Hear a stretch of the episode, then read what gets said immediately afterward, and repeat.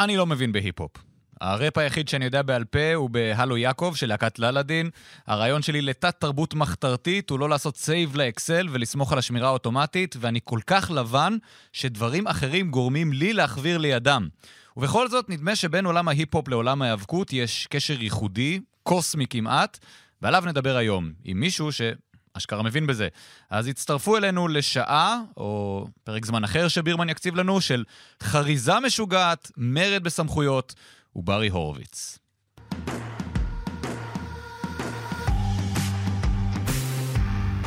חמש רדיו. הפודקאסטים של חמש רדיו. גברים בטייץ. ניר קפלן וחברים מרביצים בכאילו.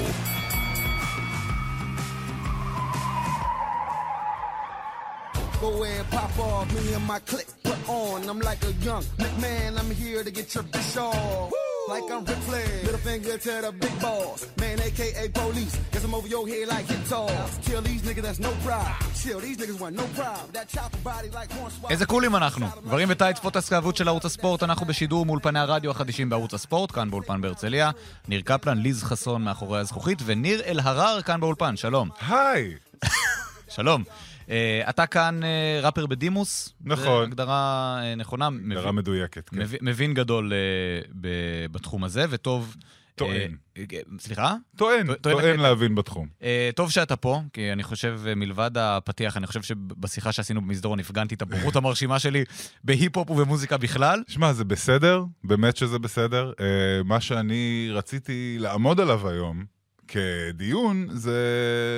להרגיע אותך. כי אם אתה מבין ברסלינג, אתה תסתדר בלהבין בהיפ-הופ, כי זה פחות או יותר אותו דבר. אני חולק עליך כל כך שאין לך מושג, אבל... אני יכול להוכיח לך. אולי נגיע למסקנה בסוף הפודקאסט הזה. אגב, מה שמענו עכשיו בהתחלה, על הסימפול הזה של רייזר רמון? זה היה הפרי סטייל, הרייזר פרי סטייל של וואלי, שאנחנו נדבר עליו גם בהמשך. וואלי זה שם שאני מכיר. וואלי, אתה מכיר אותו בתור השופט של הבטל ראפ בין האוסוס לניו דיי, איפה שהאוסוס נתנו שורה על אקזייבייר וודס, שאולי לא הייתה צריכה להיות בטלוויזיה, ובכל זאת, הניו דיי ניצחו באופן קסום. זה מדהים. זה כאילו מישהו כותב את הדברים האלה לפני. מה, של ההיאבקות? כן. קשה לי להאמין. אני יודע.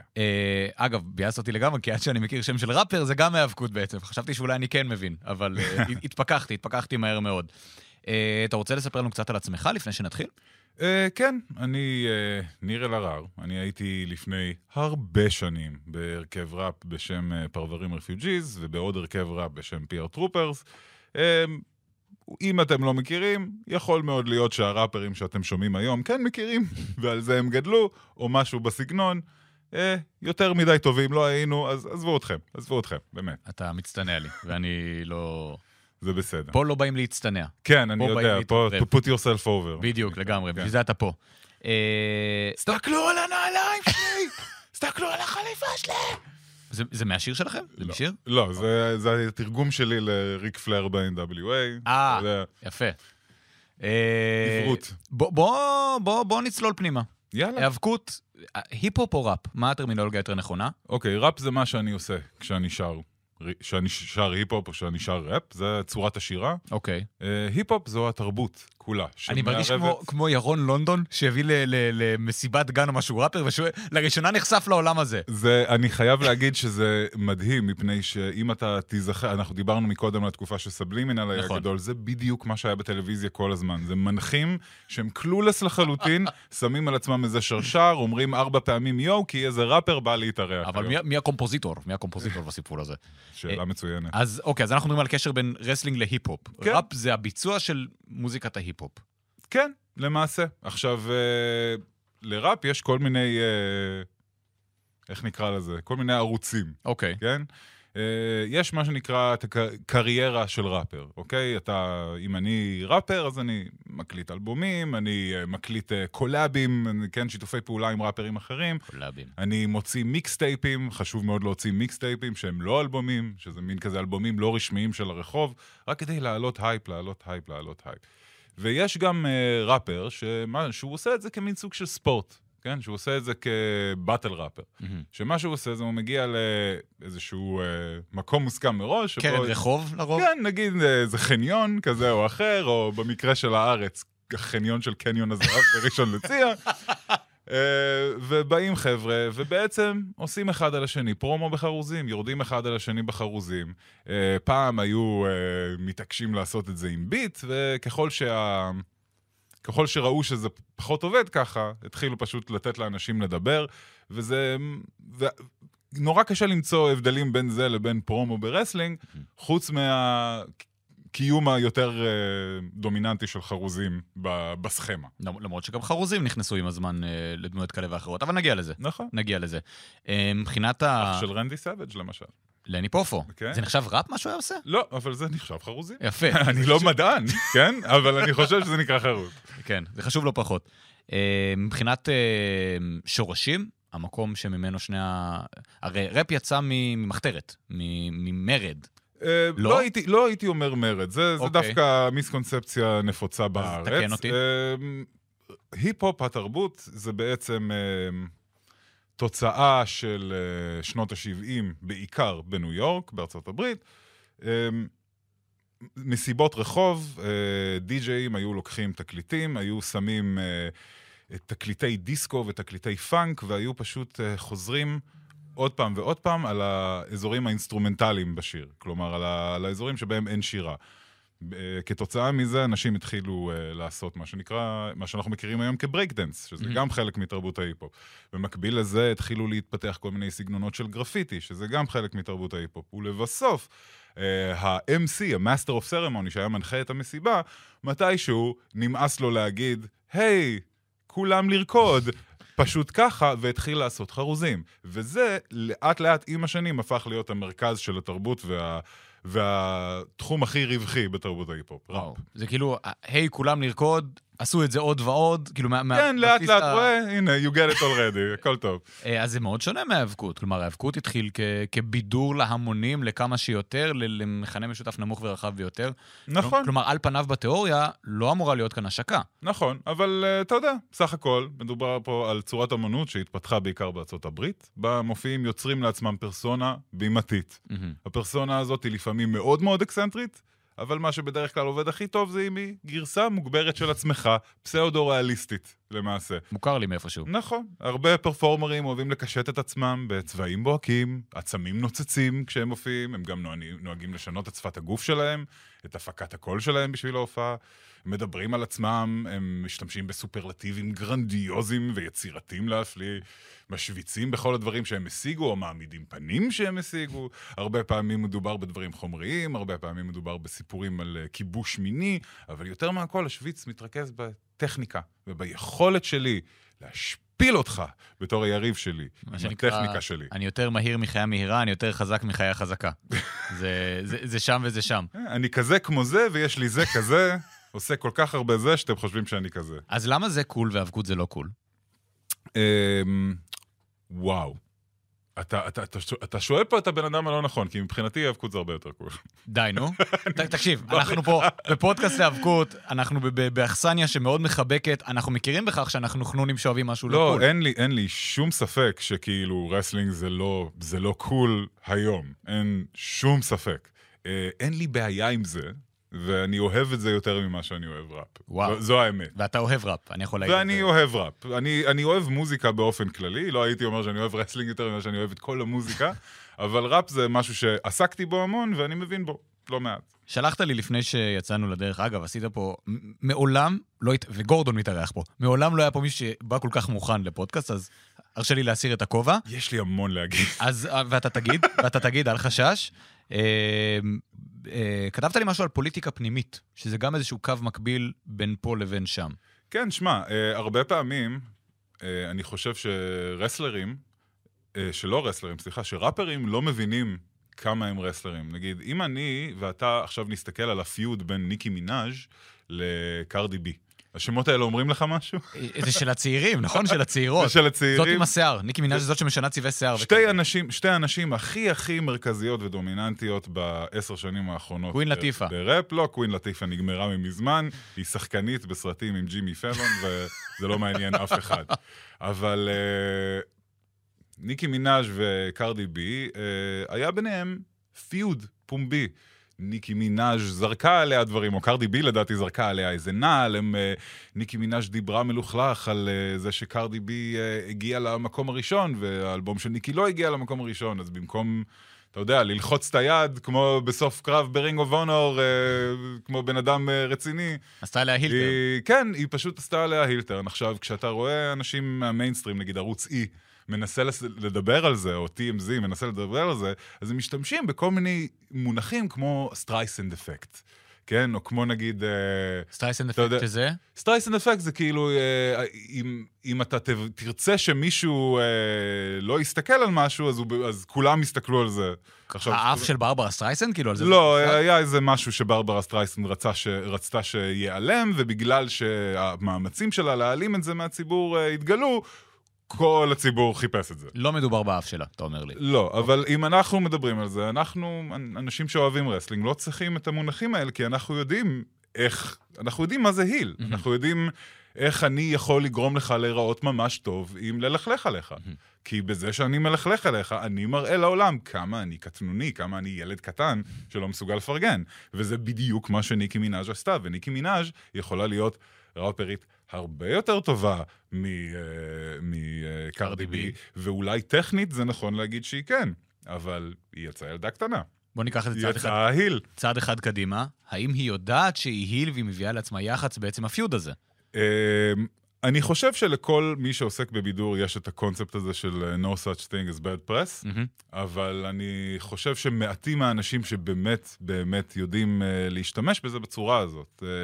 קניה ווסט למשל, אני בטוח שהוא לא קולט שהוא ההיל. שהוא לא קולט שהוא הבחור שלגמרי לגמרי התחרפן ואיבד כל פרופורציה וכל... וחושב שהוא יותר גדול ממה שהוא באמת. קניה ווסט זה ההוא שצחקו עליו בסאוט פארק עם פיש סטיקס אין יור מאוס? זה היה ממש לפני הרבה זמן. קניה ווסט הפך להרבה יותר מגוחך בשנים. אתה אפילו לא יודע מה מדובר, אה? שמע, הבן אדם... כן, הוא נשוי לקים קרדשין, אבל הוא גם, יש לו תסביך משיחי שלא יבייש, אתה יודע, את ה-Straight Edge Society. יש לו קטע כזה של Touch the Screen, הוא ממש התפלפ בשנים האחרונות, והוא חושב שהוא... שליח האל על כדור הארץ, הוציא עכשיו אלבום גוספל בשם Jesus is King או משהו כזה, הוא ממש כאילו... מורדקאי. כן, לגמרי, לגמרי מורדקאי, רק אובר. טוב, בוא נשמע קצת טונס, זה סלנג מגניב. טונס, כן. אוקיי, הנה, ליז היא ה-MC שלנו. DJ. Yeah, we back again. We doing our shit, yo. Rolled up. I want to hear some fly shit. You know what I'm saying? Some get high shit. That's all over the place. I want to hear some white boy shit, man. Yeah, I want to hear Eminem, man, talking about all that shit he be doing. Hey, yo, you ain't no fucking drunk. Fuck you. This is now. We doing the next scene. Fuck you. You don't pop mushrooms. Fuck you. If you ain't on a tab of ass, fuck you. I'm nauseous in this place. מה... תחת האדום? תחת? מה שמענו? אני לא בטוח. שמענו את אמינם, עושה איזה משהו עם הלק הוגן, אני הלק הוגן, זה נקרא פרי סטייל. אמינם, אגב, אני מכיר אותו כ... זה שם שאני מכיר. נכון, אגב, כל הכבוד. הוא לבן, בזמנו זה היה הקטע, נכון. שהוא ראפר לבן, וגם הוא נכנס פנימה לעניין הזה של... והוא דווקא מדבר על הלק הוגן, שהוא כאילו הדמות המצליחה, המעמד הגבוה יותר, החזק יותר. זהו, רסלינג, סך הכל, אוקיי, מה זה ראפר, סך הכל? ראפר זה סך הכל משורר, אוקיי? זה אולי צורת שירה מאוד מאוד מסוימת, עם היסטוריה מאוד מאוד מסוימת. כל מה שמדובר פה זה שירה. זה שירה שעובדת המון פעמים על דימויים ומטאפורות. ועולם הרסלינג נותן לראפרים שגדלו על רסלינג, לא משנה מאיפה, עולם דימוי מאוד מאוד עשיר של כוח, עוצמה, מאבק, כאב, ניצחון, תבוסה, גבירה על מכשולים, עושר, הצלחה, יוקרה, להיות הטוב ביותר, להשפיל את היריב שלך. כל הדברים האלה הם, אתה יודע, אתה יכול לדבר על אני עף באוויר כמו סאבג' או סנוקה, אני מרים משהו כבד ומניח אותו במקום אחר, כמו הוגן או סינה, אני מורד בסמכות כמו סטון קולד או CM פאנק, ואני חושב שעוד משהו שאתה יודע, היום אתה שומע ראפרים מדברים על הסיבות ללמה הם לא מצליחים, הם תמיד יאשימו את ההייטרס, כן? ההייטרים. הסיפור של דניאל בריין זה הצגה של איך המוח של האנשים האלה נראה. שם יש לך באמת הייטרים שבאמת יעשו הכל פיזית כדי לעצור אותך מלהצליח. זה לא קיים בקריירות ראפ. רגע, הייטרים, סליחה, הייטרים זה לא הציבור? הייטרים זה כל מי שנגדך. כל מי שנגדך. כולל דמות סמכות. כולל דמות סמכות, אתה יודע, לא הייתי מספר את זה, אתה יודע, אולי ההגבלה הזאת לא מושלמת, אתה יודע מה? בסדר? אולי זה נראה לי יותר טוב בבית. אבל אין שום ספק שכאילו במציאות אף ראפר אף פעם לא יעמוד מול ויזואליות של דניאל בריין מוקף במעריצים עם החולצות שלו, עומדים בזירה מול האותוריטי שמתעצבנים וכל זה. זה אף פעם, החיים שלו, אתה יודע, המאבקים שלו הם יותר בירוקרטיים מול חברת תקליטים, או בטוויטר מול ראפר אחר, או משהו כזה, אבל זה אף פעם לא באמת יגיע למשהו ויזואלי כל כך כוחני, כמו ממש מסה של אנשים, עושה יס. אבל זה נותן להם את הדימוי הזה להשתמש פה בשירה שלהם, וזה נותן להם את המטאפורה הזאת, לרכב עליה ולספר את הסיפור שלהם, שאני מבטיח לך, אם זה ראפר מהזמן האחרון, הסיפור שלו זה שכולם ניסו לעצור אותו. לא, אבל זה מעניין, כי אתה אומר, אוקיי, לוקחים עכשיו את דניאל בריין, כי הוא כאילו האנדרדוג, ומצד שני יש לך את סטון קולד שהוא המורד, ויש לך את אלה שהם פשוט חזקים, ויש מתאבקים ספציפיים, או טייפקאסט של מתאבקים שיותר רווחים בדימויים האלה, כי הם יותר מתחברים לדימויים שהראפרים רוצים לשוות לעצמם? שמה. סליחה. זה לא אתה, זה יורי בדיוק נכנס, אלן יורי. היי.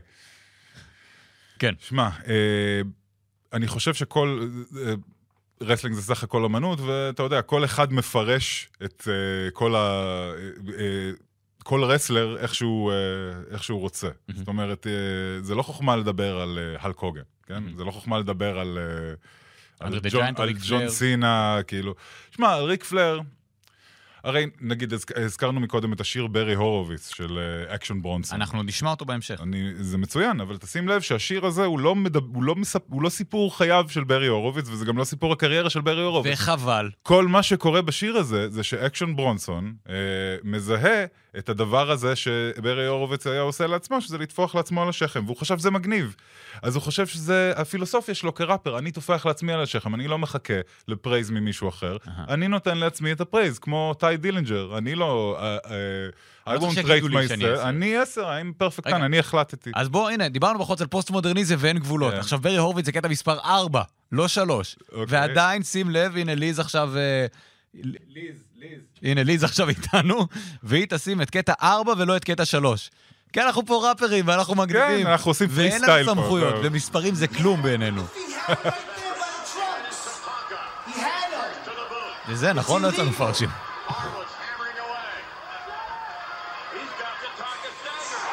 זה הקליפ. His opponent from St. Petersburg, Florida, 231 pounds, Barry Horowitz. גרי מייקל קפטה. The chocolatier, Brasileño. Yeah. To the back of the hat, lean back in the lap, crack the window, hear the soldier snaps and that in the back. Ain't no cat in the hat, just a cat that can rap. This is Bronson, representing Flushing Queens on the map, yeah. Heavyweight primate with a Harvard mind. Blood filled with a citrus mixture, orange lime. Pussy drip when the thought of action come to mind. Born to ride, when the spring, summer shine. Bonafide, eyes wide, running high. You don't want the revolution to be televised. Terrified from the Arab Mountain death camps. With the iron burning hot, give you chest stamps. Phone calls with the cloth over the mouthpiece. With or without leave, burn about an ounce cheap. To the neck like a razor for the stubble. Raised inside the struggle, blazing in the huddle. טוב, הוא לא מדבר על סקיפ, והוא לא מדבר על יהדות, וחבל. נכון.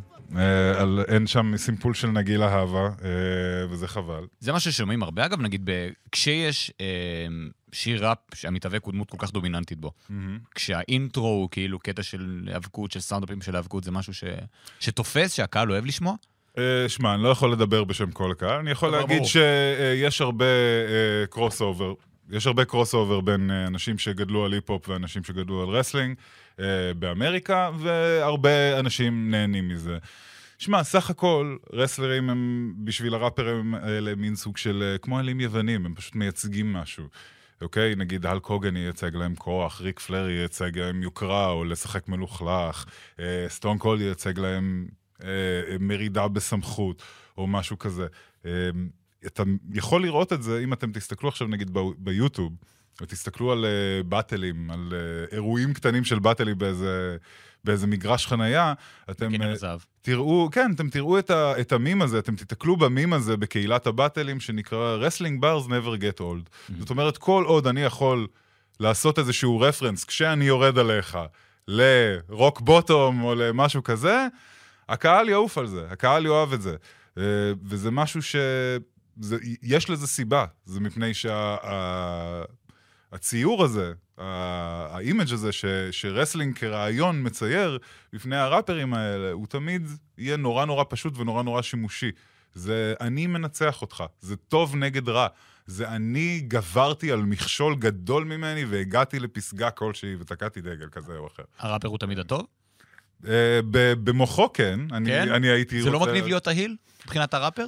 זהו, זה תלוי, כאילו, כשאנחנו מדברים פה על מה זה להיות מבחינת הראפר, אנחנו מדברים פה בדרך כלל על שורה אחת שהוזכרה. יש ראפרים שהם יוצאים דופן במובן הזה. עכשיו, אם אנחנו רק רוצים להזכיר את מי שהזכיר רסלינג בחרוזים שלו בשורה כזאת פה, אז אתה יודע, אפשר לדבר על דרייק ופוסט מלון וליל אוזי ורט וג'יי בלווין וריק רוס וג'יי קול וג'יי זי ויאנג טאג וויז קליפה, ניקי מינאז' וקשון ברונסון וקילר מייק וקרדי בי ומשין גן קלי שעשה נוסל פאוור בום של קווין אורנס ברו ווייקליף שירח את דרוק וכל זה, זה בסדר, זה לא חוכמה, זה להגיד אני חזק כמו הוגן, אף אחד לא יתרשם. אבל יש ראפרים שהם מפורסמים בקהילת הרסלינג כאנשים שהם חובבים גדולים של התחום, והם מבינים בו. אפשר כמובן להתחיל עם סנופ דוג, הול אוף פיימר. בן דוד של סאשה בנקס. בן דוד של סאשה בנקס, שתמיד הראה המון המון אהבה, למרות שלא הכי הרבה בקיאות, אבל נסלח לו על זה, כי הוא כנראה מסתול רוב היום. יש את Method Man, מהווטן קלן. לא רק שהבחור הזה מת על רסלינג ומזכיר המון רסלרים בשירים שלו, הוא גם בקי, אתה שומע אותו לפעמים מתארח, אצל סם רוברטס מחרבן על הפוש של רומן ריינס, כאילו, אתה יודע, הוא משלנו, הוא מאצלנו. אבל זה לא מבאס את הקהל, שוב, נניח שיש איזושהי חפיפה בין קהל חובב הרסלינג לקהל חובב ההיפ-הופ. אם אני עכשיו יודע שיש הלק הוגן ומאצ'ו מן, אבל שומע שיר על ברי הורוביץ, זה לא אומר לי כלום. אלא אם כן אני מוזר. נכון, אבל זה מה שנקרא באומנות לדורותיה איסטר אג.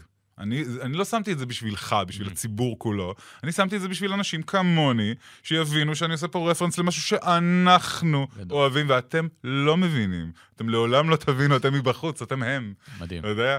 זה כאילו, זה איסטר אג, זה בשבילנו, that's for us. גם, אתה יודע, אני הייתי מדי פעם מכניס איזה רפרנס לרסלינג, ועל על כל 100 ילדים ששמעו את השיר הזה, אחד קלט אותו. תן לי דוגמה. כתבתי איזה משהו ממש שנה שעברה על... כתבתי את השורה מצטער, אני אוהב אותך. מצטער, אני אוהב אותך? וואו! אפילו לי לקח רגע. נכון. ואני כאילו סנדלר. והלכתי יחף לשנייה. נכון. עכשיו... כרפרנס לשון מייקל. בוודאי, בוודאי. זה מה שאתה אומר למישהו לפני שאתה שם לו כדור בראש. יפה. זה מה שאתה אומר, you're putting the old dog down. זה מה שאתה אומר לבן אדם, וזה משהו שרק אנחנו נבין, רק אנשים שיודעים את השפה של הרפרנסים האלה יבינו. אנחנו דיברנו על, אגב, Method Man, חשוב לציין שהקריירה שלו, אם מסתכלים עליה, נראית קצת כמו קריירה של רסלר, יש לו גם את הווטן קלן, שזה 9 חבר'ה, זה כזה קרו, כמו ה-NWO, כמו בולט קלאב או משהו כזה, יש לו את החבר שלו רדמן, שהם עושים אלבומים של צמדים ביחד, גדול, טקטים, ויש לו אלבומי סולו, בתור Method Man, כאילו...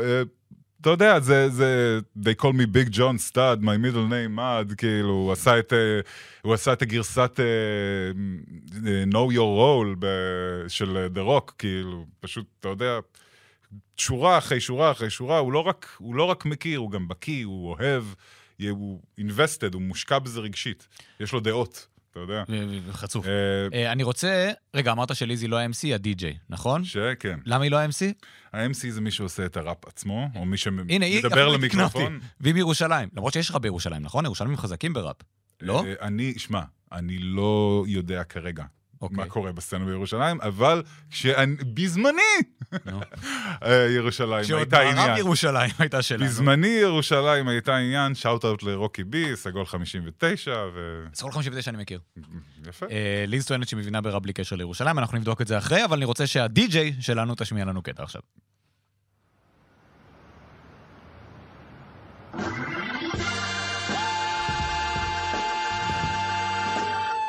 עכשיו אנחנו נדבר על פלר בעצם. I'm going on tour and I'm going to show anybody out there that thinks for one second that maybe I'm second guessing myself that I am the greatest of all time forever and ever. One surprise.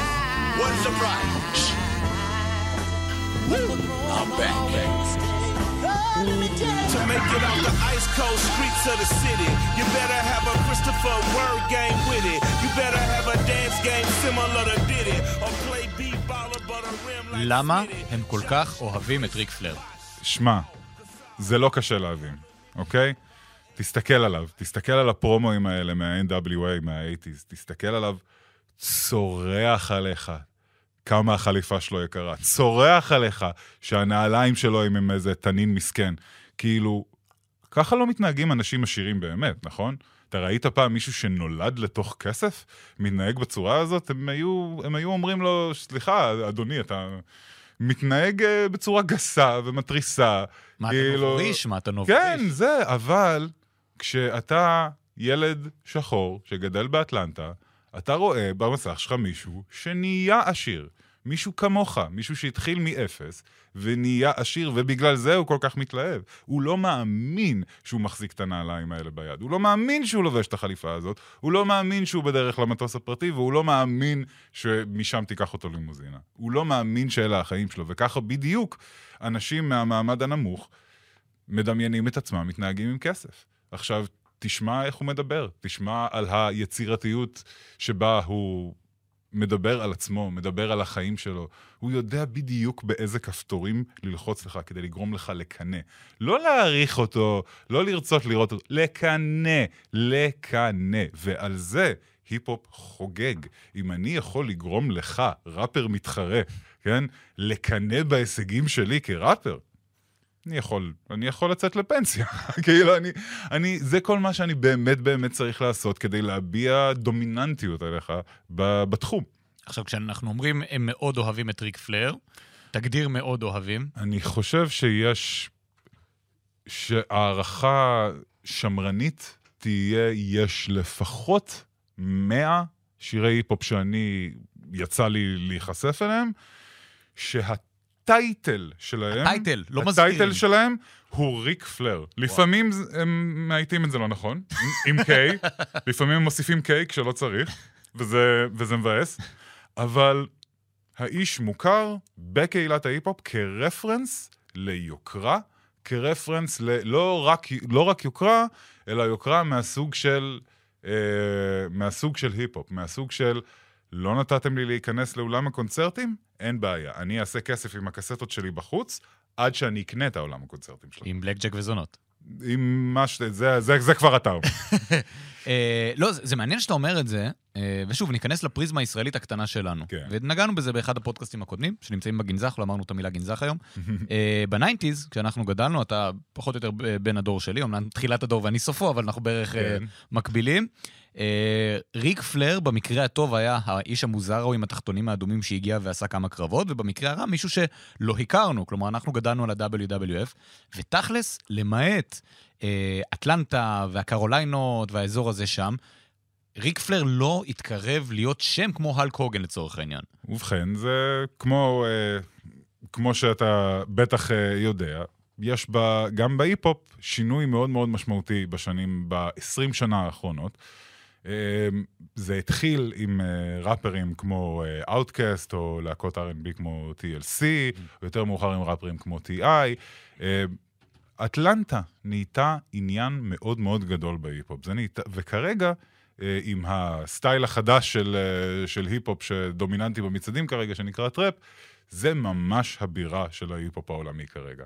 אטלנטה, ממנה יוצאים כל השמות הצעירים, ובגלל זה אתה רואה, אתה שומע הרבה יותר רפרנסים לריק פלר, ולא רק לריק פלר, אגב, גם לגולדברג וגם לסטינג, וכל מה שהיה ב-WCW בסוף ה-90s, שהם גדלו עליו בתור My Hometown Promotion, כן?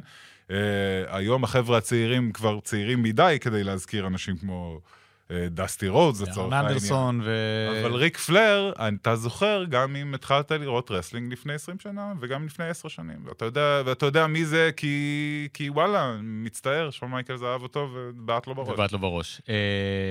כלומר, פעם זה היה ניו יורק, נגיד הרלם והאזור הזה, שניו יורק זה הטריטוריה של ה-WWF. טכנית, כן. טכנית, לפני כאילו ההתפשטות של מקמן הבן, אז כן, WWF נחשבה הטריטוריה הניו יורקית, וזה מה שעושה את החוסר הבנה של וינס מקמן בתרבות ההיפ-הופ כל כך מעניינת, כי זה בעצם גדל לא מתחת לאף. אז אני אעצור אותך, אם אתה אומר חוסר הבנה בתרבות של וינס מקמן, ואנחנו נקפוץ לאיזה קטע נוסף, קטע מספר 5, אם מישהי צריכה זה קוד, ובוא נשמע ואני אשאל אותך כמה דברים עליו. אוקיי.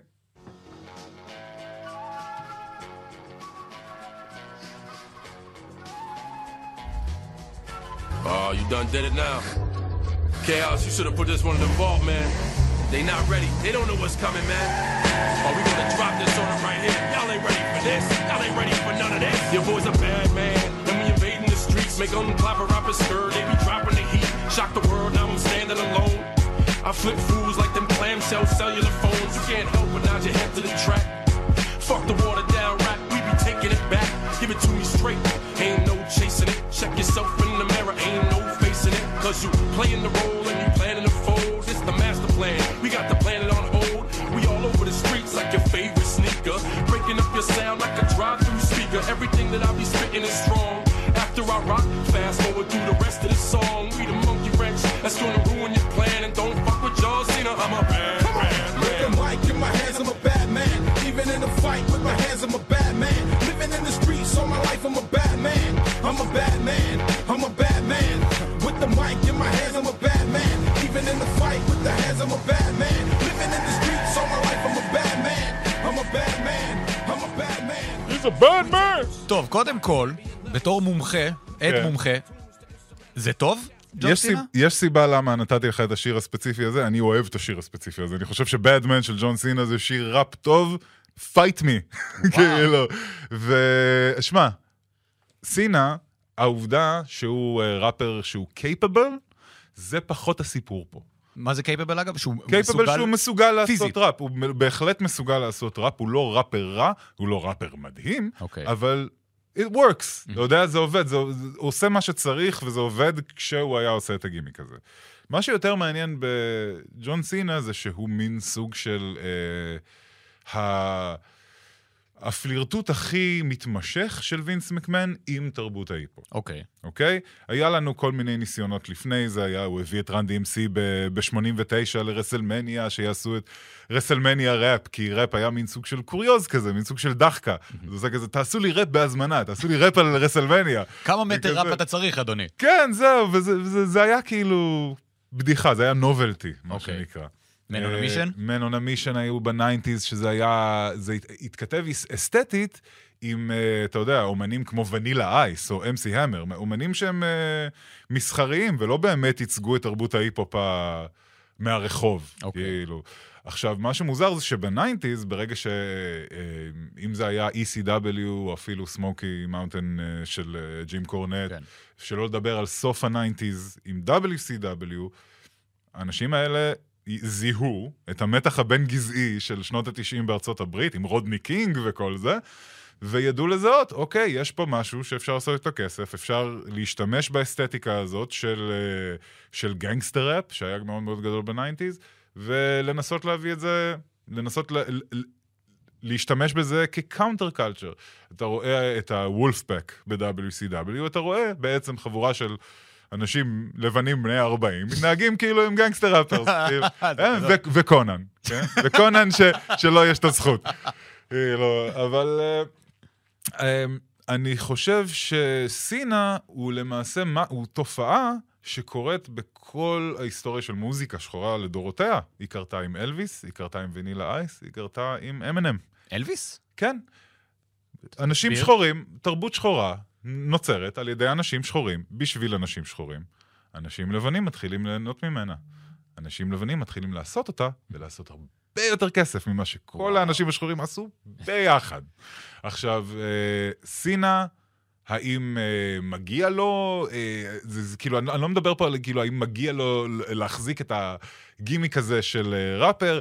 אני זוכר שהיה את התקופה הזאת שארטרוס עבד ב-TNA עוד, כן?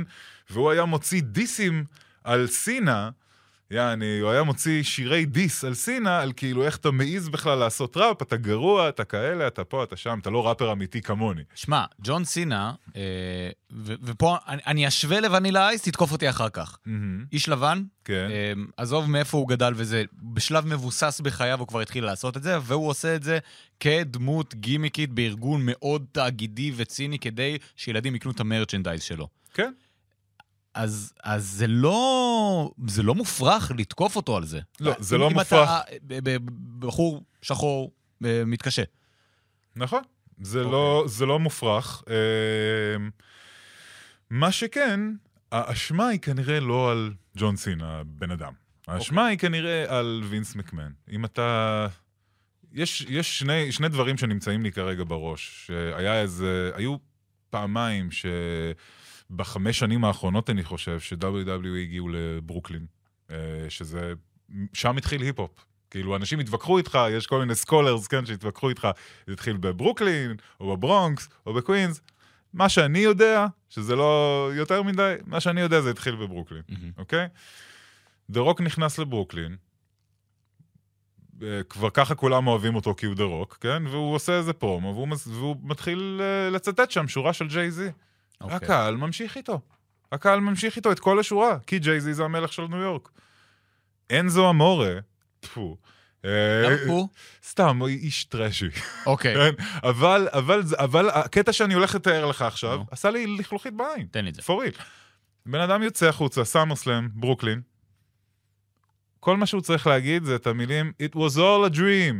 ואז אתה מתחיל לשמוע את הקהל. Used to read what up magazine, sold on top a heavy D up in the limousine, on pictures on my wall. זה שיר של ביגי. כאילו, והדבר הכי מדהים בשני המקרים האלה, זה שבאותו זמן אתה יודע טוב מאוד, שיושב וינס מקמן בגורילה פוזישן, ולא יודע מה הוא שומע.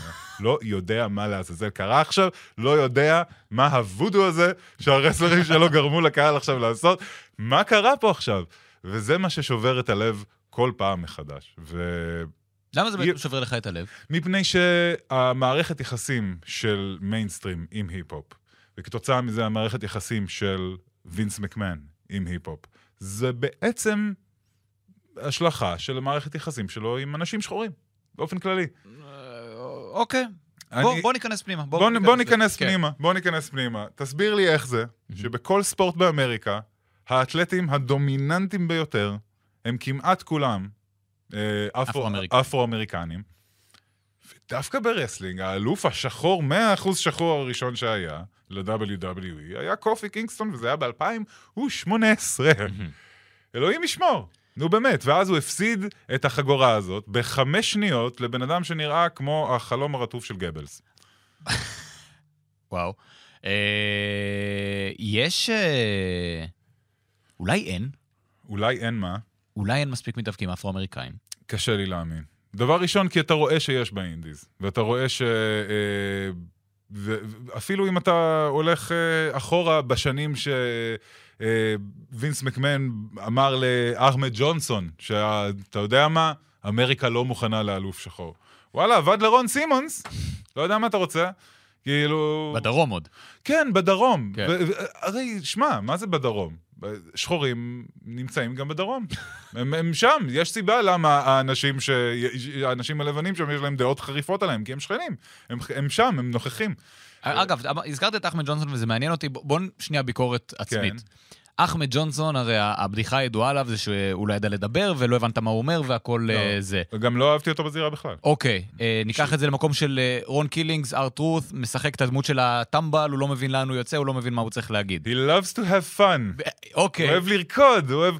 כל האנשים השחורים ב-WWE פתאום נורא אוהבים לרקוד, נורא אוהבים לחייך. תמיד כזה, פאנק מיוזיק. זה קצת היפ-הופ. אתה יודע, קריים טיים? אתה זוכר את הטקטים? קריים טיים? קודם כל זה קריים. זמן הפשע? זה קריים בוואי, ולכן זה לא פשע. אוקיי. ודמה, גם סטריט פרופיטס הם סוג של גימיק של שחורים טרש כאלה. מצד שני... שמע, אף פעם אתה לא תראה דמות שחורה, חוץ אולי עם ה... הבוגימן, אולי זה יוצא דופן אחד, כאילו. אבל אף אחד... זהו, מישהו היה מלהק את אנדרטייקר כאדם שחור, כשליקו את האנדרטייקר? מישהו היה חושב על זה בכלל? אתה אומר שאנחנו עדיין בימי סבא סימבה, פשוט בצורה יותר אלגנטית. אני חושב שווינס עצמו, וזה רק הוא. אני בטוח שאם הוא לא יהיה יותר, אם משהו יקרה לו, אם זה יגיע, אני חושב שהבת שלו וטריפל, כשהם השתלטו על המצב, אני בטוח שהם יהיו רגישים יותר לדברים האלה. אבל אני חושב... שוב, לא מדובר פה... אתה לא תוציא ממני מילה... אתה לא תוציא ממני הצהרה כמו וינס מקמן שונא אנשים שחורים. עכשיו אמרת.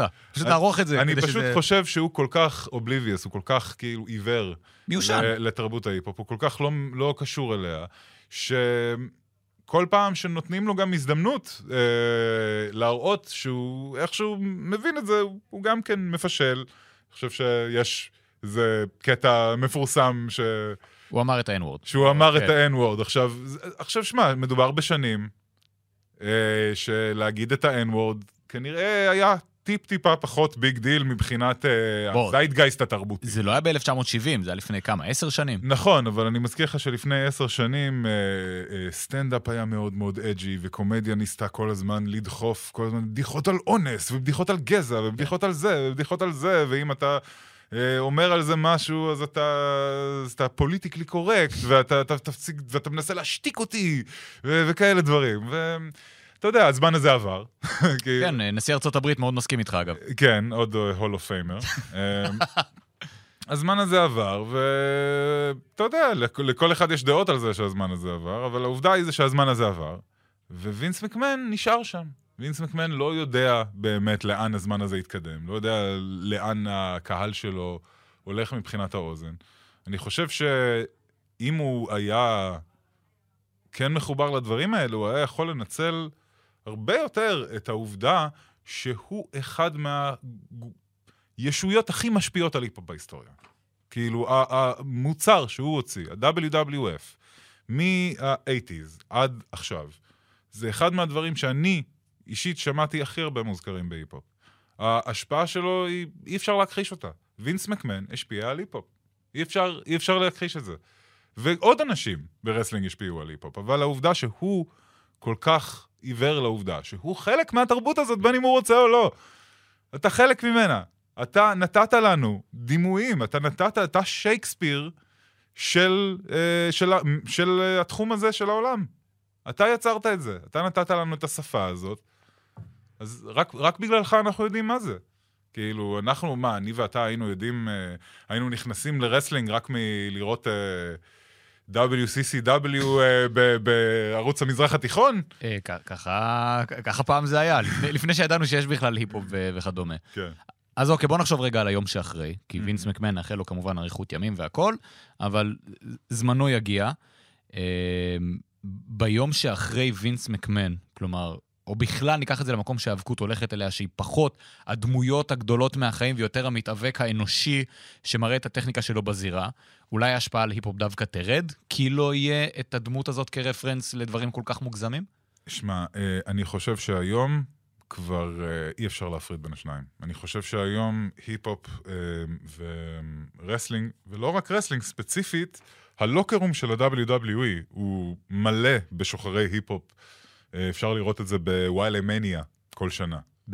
וואלמניה, יש את הראפר וואלי, שדיברנו עליו מקודם, כל שנה, לפני רסלמניה, הוא בא לעיר שבה מתקיימת הרסלמניה, הוא עושה מסיבה ענקית, מגיעים אל המון המון ראפרים, וגם קופי, בוקר, סמואה ג'ו, אתה יודע, טיילר בייט, אדם קול, כאילו זה, והם כולם מתנסים לעמוד על הבמה, לנסות לשיר איזה ורס של טופק, איזה ורס של ג'יי-זי, ולחיות את החלום שלהם, להיות ראפר לאיזה רגע. עכשיו, אני יכול להגיד לך שבתור ילד, שגדל על רסלינג והפך להיות ראפר באיזשהו שלב, להיות ראפר זה מין גרסה של להיות רסלר בלי, minus the ouch. כאילו, הגרסה לא כואבת של להיות רסלר, אם אני לא, אם אני לא יכול לעשות את זה פיזית, ואני לא קרוב לזה אפילו, אז אני יכול לפחות כאילו לקחת את הקטע של הטרש-טוקינג, ולהפוך אותו לאמנות, וללכת איתו עד הסוף. ואני חושב שגם אנשים בארץ, גם אם הם לא אוהבים רסלינג, זה כבר מתחיל, ההבנה שלא יזיק להם לראות פרומו של ריק פלר מדי פעם, מתחילה לנחות, לחלחל, כאילו, אני זוכר שממש פלד זה ראפר שמאוד פעיל בארץ, מאוד אהוב בארץ. אני זוכר שיום אחד הוא פשוט שאל אותי, תגיד, מי זה ריק פלר? גדול. כי הוא שמע אותו, כי הוא שמע את השם, מוזכר בכל כך הרבה מקומות, ואז אני כזה, זוז, תזיז את האצבעות שלך מהמקלדת, בוא, אני אראה לך דברים. וכאילו, אתה יודע, והוא הבין, הוא שמע את הברבדו, הוא שמע את הפלברה, הוא שמע את ה... זה, לא היה שם חרוז אחד, אבל לא היה צריך חרוז. אתה ראית שהבחור מהווה גנגסטראפ ברמה חבריו, זה מישהו. זה מה שאנשים מדמיינים לעצמם, כשהם מדמיינים על להיות פלייר, להיות... בחור רציני. היום בכלל כשיש לך יוטיוב, אז אולי באמת לא צריך שאדם קול יהיה דוגמה לרפרנס, וכית' לי וכל אלה, אלא ריק פלר והלק הוגן, ואתה עדיין יכול להתבסס, כלומר זה משהו על זמני. לדעתי כן, לדעתי, שמע, רפרנסים בהיפ-הופ תמיד מתעדכנים עם השנים, אבל מן הסתם, לרסלינג יש תקופות פופולריות יותר, פופולריות פחות, והיום אנחנו לא ממש בשיא הפופולריות. לא, לא קרוב לזה. מן הסתם אנחנו לא, וגם, אתה יודע, שמע, זה תמיד מצחיק אותי לשמוע מאיזה בחור צעיר, שכן, אני גדלתי על אדג'. מה זאת אומרת, אתה גדלת על אדג'? אדג' בן שנתיים. אתה עדיין גדל. כאילו, אתה יודע, מבחינתי, אדג' בן שנתיים. לא, הוא פרש, הוא בן 40, והוא מאוד מאוד רחוק. כאילו, אני פשוט ישנתי. אנחנו מבוגרים. כן. זה המסר ש... כן, פשוט הזמן עבר, got to me. אם כבר אמרת, הזמן עבר. אז אנחנו מתקרבים לסיום, מהר. חיים רע פעם אחת, איפה אפשר להאזין? באייטונס, בספוטיפיי, בכל מקום שנמצא בו פודקאסטים. פודקאסט ההיפ-הופ המוביל בישראל, אפשר לומר? כן, אנחנו מדברים הרבה על היפ-הופ בצורה שמזכירה את זאת, רק אנחנו 3, זה ההבדל. יפה, שזה אחד יותר. זה הנדיקאפ. עוד משהו לקדם? עוד משהו לקדם. אני לובש את חולצת האינדי האחרונה של פיט דן, שהוא נתן לי... חולצה מדהימה, חבל שאנחנו בפודקאסט, כי זו חולצה מדהימה. נכון, הוא נתן לי את החולצה הזאת בעצמו, כי הוא ראה בהופעה של פרוגרס, זה היה ההופעה האחרונה שלו בפרוגרס, לפני שכל הסצנה הבריטית קרסה לתוך עצמה. אז זה פשוט, זה, where are you from? I'm from Israel, עם הפרצוף הכי זורח של מרק שאתה ראית בחיים. ופשוט כזה, here זה. עכשיו אני רוצה רק לציין, אני מבוגר מפית דן, לפחות עשור. כאילו, לא היה שום היגיון במה שקרה שם. לא, כי ברסלינג יש היגיון. לא. נראה לרר, היה לנו לעונג. היה לעונג. תודה רבה. ליז חסון, תמיד עונג. ואני ניר קפלן, שלפעמים עונג, לפעמים קצת פחות, תלוי איך הגעתי. עד כאן הפודקאסט שלנו, אתם מוזמנים להיכנס לגנזך, להשמיע לפודקאסטים קודמים, אנחנו כמובן נתראה ונשתמע גם בפודקאסטים הבאים.